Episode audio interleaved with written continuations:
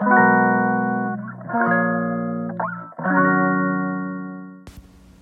い皆さんこんにちは本日で87回目の放送となります、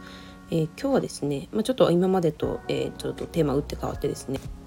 インプット以上のアウトプットはやっぱりできないんだなぁとあの感じたっていう話をしたいと思います。えっと、私あの Voicy リスナーっていうことは前々から言ってるんですけどあの Voicy の方でですね最近聞き始めた、えー、チャンネルがありまして、えー、それがですね、えー、精神科医、えー、かぐしゅん先生の心に聞くラジオっていう、えー、チャンネルですね。えっとこれを最近聞き始めました。えーと、この精神科医の角順先生結構 Voicy 界隈では有名であのちょくちょくですねあの私が、えー、聞いている配信者の、えー、方もこの角順先生のことをねあのちょっとお話に出されていてでえっ、ー、と私が聞いてたあえーと、 HASUNA というねジュエリーブランドを展開されている白木夏子さんが、えーと、この角俊先生とコラボをしていてでそこからですねあ角俊先生あそこ面白いお話される方だなと思って、まあ、フォローし始めて、えーと、結構なんかあの今まとめて聞いてるっていう感じですね。はい、でえっ、ー、と、まあ、ちょっとね Voicy のこの私が今日聞いたあの配信え、チャンネルの配信のリンクもちょっとあの後で貼っておきたいなって思うんですけどあのね鹿児島先生のねあの配信すごい面白いんで是非皆さんにもね聞いていただきたいんですけどあの、まあ、たまたま私がそういうのジャンルに興味がある分野だったっていうこともあるんですけど、まあ、精神精神関係、うん、なんか心理学とかねやっぱそういうの私もちょっと興味があるのであの聞いててすごい面白いなって思うんですけどもうねかぐしゅん先生のインプット量がねとにかくすごいんですよね。やっぱりお医者様なのでもともとすごくお勉強されてるっていうのもあると思うんですけどかぐしゅん先生はですね、えっと、まだ、えっと、お若いと思うんです30代後半ということでお若いと思うんですけど、えっと、日本一周をされていてですね。で、えー、その時の経験とか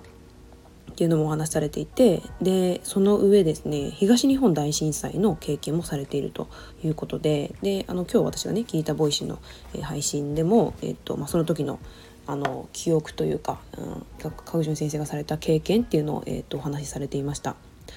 であの、まあ、現役のねあの精神科医の先生でもあられるので、えーと、患者さんとまあ日々向き合っていてそのそのなんか知見というか、まあ、専門家としての,、まあ、あの知識とかあの知見っていうのもあのすごくね私たちに分かりやすくお話しされていてもうすっごい情報が濃いんですよ。で、まあ、声だけあの情報が濃いっていうだけじゃなくてあの、まあ、鹿口先生のお人柄ですよね。もうすごくやっぱりあの、まあ、精神科医をされてるというところもあってっていうのはあると思うんですけど共感力っていうんですかね、まあ、ものすごくてですごくね引き込まれるんです放送も。でなんか私なんかこうまあぼんやり聞いててですねまあすごいあの端もさることながらですね私があの、まあ、このかぐしゅん先生の年齢に、まあ、このままねぼんやり生きてなあのその、まあ、同じ年齢になったとしてもこんなに濃い内容、まあ、あのここういう内容とか精神的な内容とかそういうのではなくてまあこれぐらい何て言うんですかね有益な情報なんて私は絶対発信できないだろうなって思ったんですよだからなんかもう圧倒的なこのインプットの差になんかこの情報の濃さというか厚さっていうのはもう裏付けられてるんだろうなっていうのをねなんかこうしみじみと思ったんですね。うん、でやっぱり鹿児島先生あの本業で、えーと、されてることがやっぱりメインなのでまああのもちろんですねそれその、まあ、お仕事に費やしてる時間とかエネルギーっていうのもまあ私がやってるそのかけてるあのエネルギーの時間量とはまあ比にならないぐらいの、ま、大きなものだと思うんですけどやっぱりまあなんかねあのただ何ですか取ってつけたような情報の、えインプットではないっていうなんかその厚さって圧倒的厚さっていうのをとにかくあの感じるんですよね。うん、でえっとカグシュン先生はですねまあ、あのチャンネル名も、えー、心に聞くラジオ」ということで、えっとまあ、ちょっと生きるのが、えー、ちょっとでも楽になればということでその精神科医としての、えーまあ、視点で、えー、いろんな発信をされてるんです。でまああのまあ、このテーマもですねさすが精神科医の先生だなっていうねあのテーマではあるんですけどなんかあのこの今回のあの配信私が聞いた配信はですねその今までのカグシュン先生のあの放送の中でも、まあ、特におすすめの神回というかあのこの放送はあ、まあ、ぜひ、うん、自分を知る上で聞いておいてほしい神回みたいな感じでしょあの紹介されてる放送だったんですね。だからまあ多分鹿児島先生が配信されてきた中でもとりわけ濃い内容の、え、ものが、えー、多かったんじゃないかなと思うんですけどあのまあこのなんかやっぱりあの配信を聞いてですねなんか今まであの自分は有益な情報っていう視点で自分もあの配信をしてるつもりだったんですけど情報発信をねあのしてきたつもりだったんですけどこの有益さっていうのは本当にいろんな観点があるなと思いました。えっとまあ、私結構ビジネスを中心に、まあ、スモールビジネスっていう視点で、えっと、発信をしてることが多かったんですけど私あのちきりんさんも好きなんですよ。社会派ブロガーのちきりんさんっていう方もあの Voicy でよく、えっと、聞かせていただいてて。で、まあ、チキリンさんもですねすごく、まあ、鹿児島さんみたいにもう世界に本当にいろんなところに行かれてで、まあ、あのビジネスの経験もいろんなことをされてきてでなんかその自分だけの視点じゃなくてなんかその全然あの自分が生きてる生活とは全く違うような生活をしてる人たちにもこの視点がいく方なんですよね。でなんか本当にいろんな人の、えー、生活に目を向けてるというかあのまあまあ、チキリさんは割と成功者というか、まあ、お金もゆとりもあるはずなんですけどやっぱそうそうじゃない方々ちょっとあの社会的に弱者と言われる方々のこともよくご存知だしなんかそういう何て言うんですかね人間的な厚みっていうのをすごく感じるんですねチキリンさんは。だからなんかこのまあ各種先生もチキリンさんもそうなんですけどやっぱりこのビジネスだけじゃなくて人間として本当にいろんな経験とか発信をしている人っていうのが私にとってはすごく魅力的だなってあの感じたんですね。うんまあ、これはあの人によっていろんななんかあの好みとかもあると思うんであのどういうその情報とかあの配信が魅力的かって感じるのは人それぞれだと思うんですけどあの今回ね聞いてすごく思ったのは、まあ、私にとっては特にやっぱりこういう人としてのなんか、うん、あの厚さ有益っていうその観点っていうのはビジネスお金だけじゃなくてやっぱ心とかなんかそういう、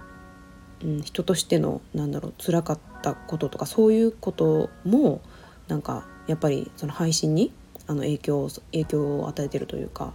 だからなんかそこが、うん、なんか人間の熱さがこの配信の魅力になんか反映してるなって思いました。でなんか結構最近はですねあのなんか物検索とかじゃなくて人検索の時代になりつつあるよっていうふうによく言われてると思うんですけどなんかそういう時代だからこそですねこの情報っていうのもなんか単品のその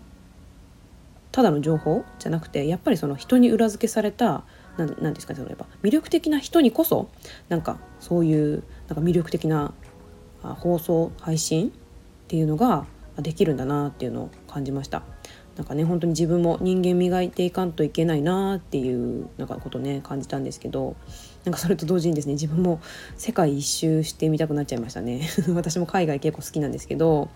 なんか海外に住んでみたいなとかそういう気持ちもやっぱね昔はあったんですけどなんかだんだん年とともにというか なんかまあコロナもいろいろあってね今なんかそういうなんかあのオープンな考えがちょっと持ちづらい時代ではあるんですけどでもやっぱり本当にいろんなあのインプットをしてこそなんか色あの本当にいいアウトプットができるというかあの熱い、まあ、言い方をあのちょっと選ぶと、まあ、有益な、ま、情報が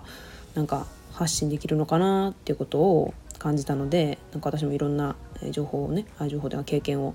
なんかまだまだしていきたいなっていうふうに思いました。うんなんかちょっと今日はあのいつもの今までちょっとね続いてたテーマと全然違う内容になっちゃったんですけどなんかこれはあの今日今日聞いて今日感じたことをなんか熱々のうちにこの気持ちが熱々のうちにちょっと話しておいた方がいいかなと思ったのでちょっと全然違いない内容だったんですけどお話ししてみました。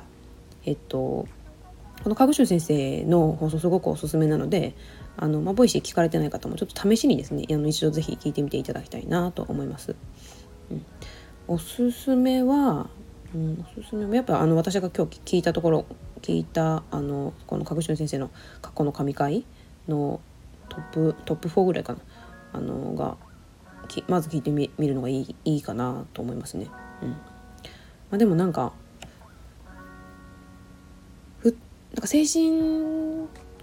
科医のあの話っていうふうにはされてるんですけどなんかあの一般人の私たちにもなんか役に立つようなその今後高齢化していくとあのやっぱあの高齢者の方ってこういうあの認知症状とかが出てきますよとかなんかそういったあの普通に私たちにも役に立つような情報もいっぱいお話しされてるのであの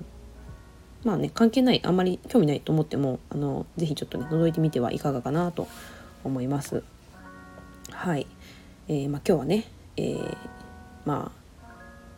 ビジネスとかねお金の話だけじゃなくてやっぱり人間としてなんかいい情報を発信していきたいなというふうに思ったという話でした。はい、